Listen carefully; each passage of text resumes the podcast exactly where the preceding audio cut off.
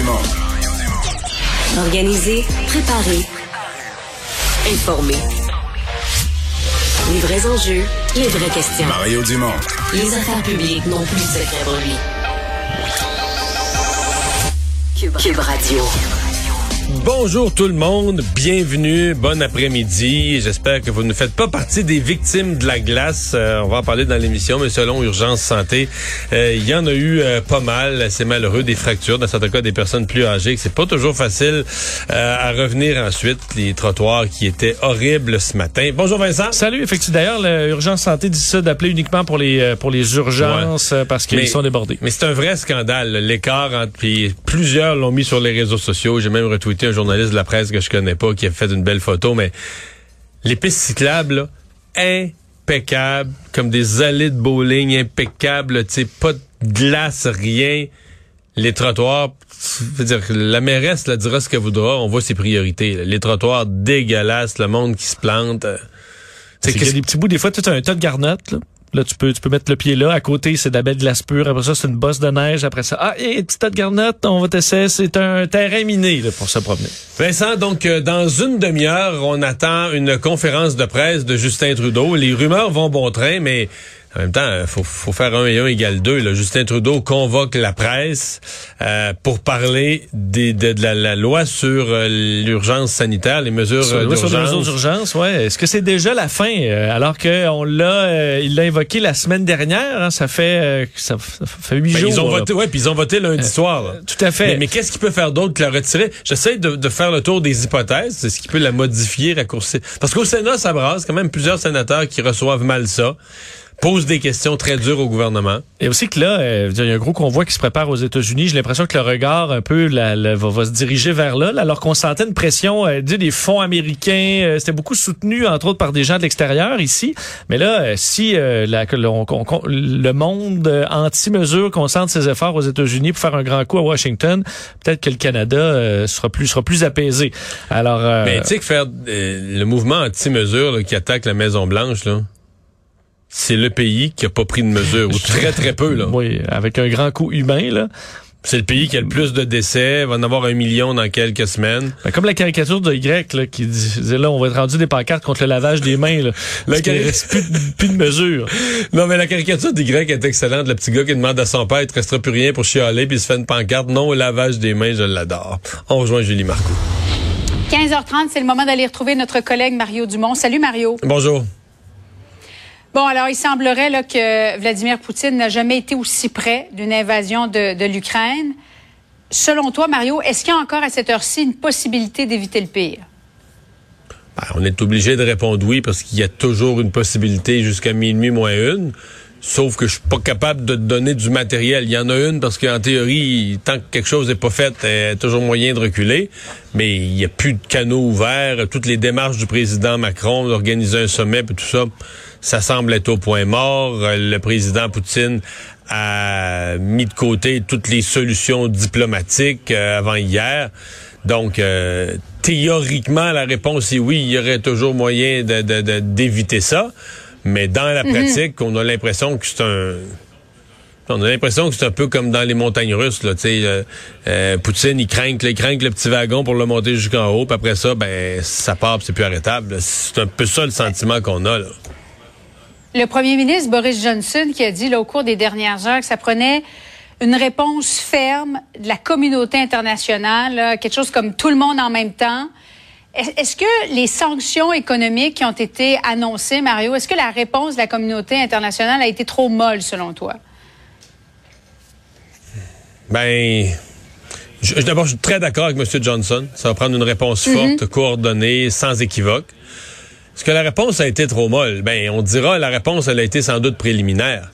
Et tu peux pas sortir, euh, je veux dire, lui est à sa première étape. Des fois, tu peux pas sortir tout de suite l'artillerie lourde. Donc, il est à sa première étape, tu répliques avec une première étape.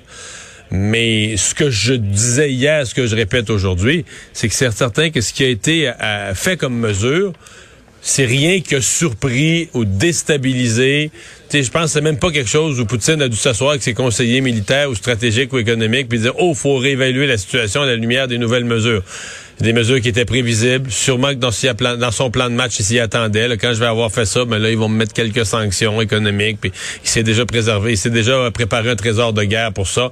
Donc, pour l'instant, c'est une, c'est ce que j'appellerais en termes de réponse le service minimal. Par contre, euh, si Poutine allait plus loin, puis les prochaines étapes, c'est que plus il va franchir des, des étapes, euh, plus ça va être grave. Là, tu comprends? Là, présentement, il, est comme le voleur qui, qui a juste un bras rentré dans la fenêtre. Là, tu comprends? Mm-hmm. Il est pas encore, il a, a pas encore les bijoux dans les mains. Il est juste en train de. Là, fait que la communauté internationale, je dirais, a réagi à ce moment-ci proportionnellement. Mais il va falloir être ferme. C'est juste que c'est une chose de dire, oui, on veut être ferme, on veut une réponse forte, on veut une réponse forte, mais quand tu dis toujours la, phrase d'après, ben, il n'est pas question que des soldats américains ou des soldats britanniques ou des soldats canadiens débarquent là. L'entre-deux. Bon, tu as des mesures économiques extrêmes. Donc, privé, par exemple, le monde euh, bancaire, la, la, privé, hein, pardon, les banques russes de l'accès au monde bancaire international. complètement les couper de tout ce qui est transfert, etc. Donc, isoler les banques russes de toute possibilité de participer à l'activité de transfert de fonds qui, qui aujourd'hui est mondiale. Ça, c'est une autre affaire que ce qu'on a présentement comme sanction. Euh, est-ce qu'on serait prêt? Parce qu'il semble qu'il y a plusieurs politiciens russes, là, que là, on a commencé à les viser, mais est-ce qu'on pourrait être encore plus sévère avec eux en leur disant, regardez, vous sortez plus. Les politiciens russes, là, ont tous des, des grosses cabanes, des chalets, des maisons, tout partout dans l'Europe, des yachts, puis tout ça, euh, avec de l'argent dans certains cas, qui n'est pas toujours euh, de l'argent, de l'argent de famille bien expliqué, là. Donc, est-ce que on pourrait aller jusque-là, dire, là, vous êtes renfermé en Russie? Donc, il y a tout un questionnement sur jusqu'où on pourrait aller. Mais euh, c'était une intervention militaire, généralement, si tu dis que tu veux une réponse ferme, ben, souvent, il faut que la réponse soit militaire aussi. Ça, on n'est pas prêt à le faire. Peut-être fournir de l'armement à l'Ukraine, on serait prêt à le faire, mais pas plus que ça. Oui. Euh, de retour chez nous, Mario, 3 millions de, Québécois ont contracté la COVID. On est passé de 2 à 3 millions. On a révisé les, données. 35% euh, voire même 40% des enfants ont eu des contacts avec quelqu'un qui avait la COVID. C'est ce qui est venu dire le docteur Boileau aujourd'hui, donc ce qui explique le retrait du masque en classe après la semaine de relâche. À compter de lundi prochain, les gens au bureau vont pouvoir retirer leur masque s'ils sont capables de, de garder une distance suffisante. Et pourtant, docteur Boileau disait ceci il y a huit jours. Il demeure une mesure très efficace pour réduire la contagion à tout propos. Et pour le masque, la situation actuelle épidémiologique ne nous permet pas de lever les règles entourant l'utilisation du masque. Mario, as-tu de la misère à suivre? Ben oui et non, on n'a pas de misère à suivre dans le sens que tout s'en va dans la même direction. Il n'y a pas de zigzag. Tout s'en va dans le sens d'une accélération. La seule question. Oui, mais comment on a pu dire ça mardi dernier? le ben, masque est là pour rester? C'est une mesure hyper efficace? La, seule question. Oui, c'est une mesure hyper, hyper efficace pour éviter la contagion si tant est qu'il y a circulation de la maladie. Donc, on semble extrêmement confiant que le, virus circule moins. C'est ce qu'on est obligé mm-hmm. de noter. Ou encore, on est poussé politiquement pour accélérer. Donc, des dates qui auraient été placées un peu plus tard. Des choses qui seraient arrivées de toute façon, mais qui seraient arrivées euh, quatre semaines plus tard, trois semaines plus tard, euh, etc., ben, sont devancées euh, par la politique, par les manifestants, par les disciples de Rambo Gauthier, etc. on le saura peut-être jamais, mais bon, en tout cas, pour l'instant, les jusqu'à aujourd'hui, les euh, déconfinements accélérés n'ont pas stoppé, contrairement par exemple à ce qui était arrivé au Danemark. Toi, ici, là, ça n'a pas stoppé la baisse des hospitalisations. Ça a continué à baisser. Euh, encore ce matin, moins 70. Fait qu'on peut juste se croiser les doigts. Mais est-ce que les choses vont vite? Euh, très, très vite. En fait, on avait annoncé certains éléments de déconfinement pour la 14, le 14 mars. Et là, maintenant, on annonce des choses qui sont... Tu sais, normalement, on devrait continuer là, après le 14 mars, le 21 mars, le 28 mars. Mais là, on annonce des choses euh, pour la semaine prochaine. Donc, on devance encore plus. Alors, c'est ça. Est-ce que c'est parce que vraiment la situation épidémiologique est extraordinairement bonne ou c'est parce qu'on se sent pressé politiquement? Sincèrement, je, ne peux pas répondre, mais c'est la santé. On laisse quand même du côté du gouvernement, on laisse quand même parler la santé publique pour pas donner apparence que c'est c'est poussé politiquement. Là. Mm-hmm.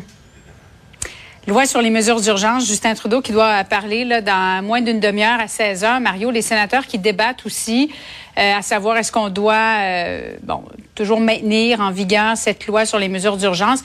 As-tu l'impression que c'est de plus en plus discutable le maintien de cette loi en ce moment au Canada?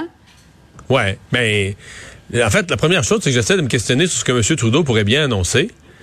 Et Ouais. euh, j'ai de la misère à imaginer, j'ai peut-être ben, un autre scénario que le retrait de la proposition. Pourquoi à 4 heures de l'après-midi, un mercredi comme ça, alors que le projet est passé depuis lundi, bon, qui convoque la presse pour avoir d'autres sujets, mais il l'a convoqué sur ce sujet-là. Alors que la loi, elle est passée. Il y a eu un vote en bonne et due forme lundi soir à la Chambre des communes. On est en plein milieu de l'étude au Sénat, qui s'est commencé, euh, euh, qui s'est commencé hier, qui se finit euh, pour un vote vendredi. Donc pourquoi euh, il convoquerait aujourd'hui euh, la modifier, raccourcir la période, un compromis avec les sénateurs? Moi, je me demande sincèrement, là, je, je, je n'exclus pas du tout, du tout, au contraire, l'hypothèse que dans quelques minutes, M. Trudeau dise, ben regardez, là, on a fait le tour de la situation, on a voulu être archi prudent euh, pour le bien d'Ottawa, pour la sécurité, pour ceci, pour cela, pour notre économie, nos postes frontières, nos exportations. Mais à la lumière des événements actuels, euh, on retire euh, la, la loi, le recours à la loi sur les mesures d'urgence. Sinon, euh, bon, ça peut être autre chose où il va nous surprendre, mais ça m'apparaît un scénario fort possible à cette heure-ci. Euh, nous le saurons donc dans une vingtaine de minutes. Euh, je voulais terminer avec toi, euh, Mario, sur cette possible candidature de Jean Charest. Stephen Harper, qui, euh, pas lui-même, mais des sources là, près de lui, qui, ont mentionné qu'il voulait un vrai conservateur à la tête du parti. Et là, je me permets de te poser la question, Mario, parce que tu as déjà été chef d'un parti, la DQ. Pourquoi un ancien premier ministre décide de jouer à la belle-mère, selon toi? Est-ce que c'est parce qu'il veut revenir? Euh, Stephen Harper, non. Non, mais c'est que M. Harper a fait la, la fusion. Hein. C'était le parti euh, progressiste conservateur qui était bon euh, très affaibli. Euh, il y avait l'Alliance canadienne dans, dont lui est devenu le chef euh, dans, dans l'Ouest canadien. Et après des défaites successives où Jean Chrétien était réélu simplement grâce à la division du vote, Stephen Harper avait clairement établi le fait qu'il n'y avait pas le choix. Il fallait unir les forces pour espérer euh, gagner une élection. Il a gagné son pari sur toute la ligne. Il a créé le nouveau Parti conservateur du Canada. Euh, Et il a pris le pouvoir après, minoritaire deux fois, puis finalement majoritaire. Donc, euh, il a gagné son pari sur toute la ligne. Donc, je pense qu'il se sent quand même, pas, pas comme si le parti y appartenait, mais il sent une responsabilité. Maintenant, Jean Charest, il l'aime vraiment pas. Il l'aime vraiment pas parce que quand lui était premier ministre, il y a eu plusieurs épisodes. Euh, le transfert, par exemple, de, de, de fonds pour la santé que Jean Charest a transformé en baisse d'impôts, ça avait insulté au suprême degré M. Harper après des années que le Québec demandait de l'argent euh, pour la santé. Et aussi, Stephen Harper, il y avait toutes sortes de premiers ministres. Il y en avait quelques-uns qui étaient conservateurs, puis il y en avait qui étaient libéraux, puis il y en a qui étaient ses alliés, puis il y en a qui étaient toujours comme un peu ses ennemis dans les provinces. Et Jean Charest était dans ce club-là, il était dans le club des ennemis, là, de ceux qui étaient toujours contre Stephen Harper. Donc, pour M. Harper, Jean Charest, c'est un libéral. Tu y parles de lui. Pour lui, le Jean Charest, c'est un libéral. Je sais qu'au Québec, nous, on est le seul, la seule province où le Parti libéral du Québec n'est pas une division ou une extension du Parti libéral du Canada. C'est un parti indépendant. Ce qui fait qu'on peut être libéral à Québec, conservateur à Ottawa. C'est une nuance qu'il n'y a pas dans les autres provinces. là. Les autres provinces, c'est le même parti. C'est le Parti libéral, fédéral, provincial, mais c'est le Parti libéral. Mais malgré ça, pour Stephen Harper, je pense que euh, Jean Charest, c'est un libéral. C'est un libéral qui aime le pouvoir et tout ça. C'est pas un conservateur. Euh, bon, mais on se comprend. Est-ce que ça peut nuire, ça, à Jean Charest? Ah, ça nuit à? Jean Charest. Ça nuit à Jean Charest, certainement. Ça peut même lui faire peur dans sa réflexion parce que Stephen Harper demeure influent. Sauf que le fait est que ce qui peut encourager M. Charest, c'est que pour l'instant, il n'y a pas de candidat fort. Il y a un candidat qui suscite l'enthousiasme dans une aile très, très à droite, Pierre Poliev. Euh, Tacha Keridine semble intéressée, mais sa candidature semble pas susciter d'adhésion ou d'appui. Donc, il y a un vide, là. Il y a un vide. Mais euh, on comprend que pour M. Harper, euh, le vide, c'est une chose, mais euh, Jean Charest, c'est pas une solution de rechange. Merci beaucoup, Mario. Bonne fin d'après-midi à toi. Alors Vincent, dans les euh, nouvelles, euh, ben oui, convoi de camionneurs là, euh, c'est maintenant à Washington que ça que ça pourrait se passer. Ouais, on se prépare euh, parce que et on ignore un peu la dimension. Est-ce que ça va partir euh, et devenir très gros? Il y a quand même on- une frénésie là que, que, que, que les, les camionneurs au Canada ont généré à certains endroits dans le monde. C'est le cas aux États-Unis. On devine bien là parce que beaucoup d'argent provenait des États-Unis. On sait qu'il y a beaucoup de pro-Trump qui souhaiteraient aussi aller déstabiliser un peu l'agenda de Joe Biden, de sorte que euh, les, euh, les autorités américaines on, se préparent à l'arrivée de camionneurs à Washington dans les prochains jours et autorisent le déploiement de 700 gardes nationaux, 50 véhicules tactiques. Alors vraiment, on va être prêt euh, à euh, toute éventualité parce que là, il y a eu déjà des départs. là. Il y avait une quelques centaines de routiers, euh, des gens qui s'opposent aux bon, mesures sanitaires. Mais au Super Bowl, il devait en avoir là, qui partaient de là, qui allaient nuire au bon déroulement du Super Bowl, Ouais, y en quitter, a- la, quitter la Californie puis se rendre à Washington après, mais ça n'a pas vraiment... Il faut comprendre que des fois, euh, c'est sur les groupes sur Facebook qui disent oui, oui, je vais être là, euh, finalement, euh, ne se présentent pas. Mais là, il y avait des gens là, dans un des, euh, un des stationnements où on se réunissait en Californie et on devra faire 4200 kilomètres. Alors, on comprend que c'est le, début du convoi au Canada, c'était pas non plus très gros. Il y a des gens qui se sont ajoutés comme ça au fil des jours. Eux visent à arriver dans la capitale américaine le 5 mars prochain pour une démonstration de force. Je- Joe Biden va livrer son discours sur l'état de l'Union le 1er mars. Alors, est-ce qu'il pourrait y avoir aussi des manifestations là, des gens plus près, parce qu'il y aura un convoi qui partira de l'ouest, un convoi qui partirait de l'est pour se converger vers euh, Washington. Alors, on s'y prépare. Euh, est-ce que, c'est ça, on comprend qu'il peut y avoir un momentum là, qui monte? C'est sûr qu'aux États-Unis, Mario, euh, alors qu'on dit, là, il faut euh, rouvrir l'économie américaine. Il n'y a rien de fermé, là. Ben, on cherche, on comprend que ça dépend des États, mais à part le port du masque à certains endroits dans les transports en commun, il y a des, des entreprises qui imposent euh, la, la- la vaccination des à entreprises certains privées, endroits, là. des entreprises privées. Mais en fait, ça, il y en a qui voudraient, des gens qui se disent très, très, très pro-liberté et pro-entreprise privée, mais qui voudraient que le gouvernement interdise aux entreprises privées de demander le port du masque. On, on est là. pas de contradiction près, là. Non, on est là, effectivement. Mais euh, on peut on peut bien s'imaginer quand même que ça, ça peut générer de l'intérêt. Beaucoup de gens qui avaient effectivement leur casquette euh, Make America Great Again, Great Again. Euh, on sait que l'ancien président était pas nécessairement très pro-mesure. président Trump qui a donné son appui sans équivoque à, à Poutine. Là. Ouais, à Poutine disant même que c'était euh, très Un coup de intelligent, un coup de génie, euh, ce qu'il était en train de faire, qu'avec lui ça ne se serait jamais produit. Euh, bon, euh, et il faut dire le spin Mario euh, du côté des pro-Trump, euh, c'est que l'Ukraine c'est des tout croches euh, et que Poutine c'est le gentil, que l'Ukraine est embourbée dans des dossiers avec le fils de Joe Biden. Mais moi, c'est ce qui euh, roule jour après jour euh, le soir à Fox ouais. News. C'est ce qui. Je comprends qu'un politicien puisse manipuler des gens là, sur des courtes périodes ou sur des enjeux, mais hypnotiser à ce point-là que les, ré- les républicains, mettons pendant un demi-siècle, les républicains étaient tellement anti-russes que c'en était irrationnel. Des fois, des choses, mettons, des collaborations avec la Russie. Tu sais, mettons, un président républicain il disait, je peux pas vraiment le faire, je peux pas le faire sur la place publique parce Ouais. que L'obsession des communistes. là, L'obsession euh, des communistes, tu le résumes bien, tellement anti-russe. Et comment, sous un leader Trump, aider, écoute, aider, euh, on sait, on sait pas si Poutine a quelque chose sur lui, des photos, etc. Euh, Poutine l'a aidé à se faire élire. Et là, les Trumpistes sont rendus son pro-russe. Fait que les républicains, parce que les Trumpistes les républicains, pas tous les républicains, mais un grand nombre de républicains là, sont rendus pro, euh, pro-Poutine, pro-russe. Oui, là, qui défendent une invasion. D'ailleurs, il dit que c'était une force de paix euh, euh, la, la plus puissante là, de la, la force de Fait Poutine là, en tu- Ukraine. Tu, te rends compte du génie de Poutine, là. Qui en faisant élire Trump, en faisant, tu sais, en lançant tous les, les, les trolls de désinformation, non seulement tu pars une guerre, mais celui qui devrait être le leader, je vais appeler ça du monde libre, mais de l'Occident. chien de garde, là, Le ouais. chien de garde. Lui-même est divisé dans son propre pays parce que le gars le plus populaire, en tout cas un des plus populaires politiquement dans la place, lui, il est dans le camp adverse. C'est jamais arrivé, c'est jamais arrivé depuis George Washington. Non, non, là. ben c'est que les outils de désinformation avant, euh, reste que dans les guerres, tu, tu parlais à ta population dans ton pays. C'était difficile de faire de la propagande dans le pays adverse, là, à part lancer des euh, des dépliants par- avec des Ah, avions. Là.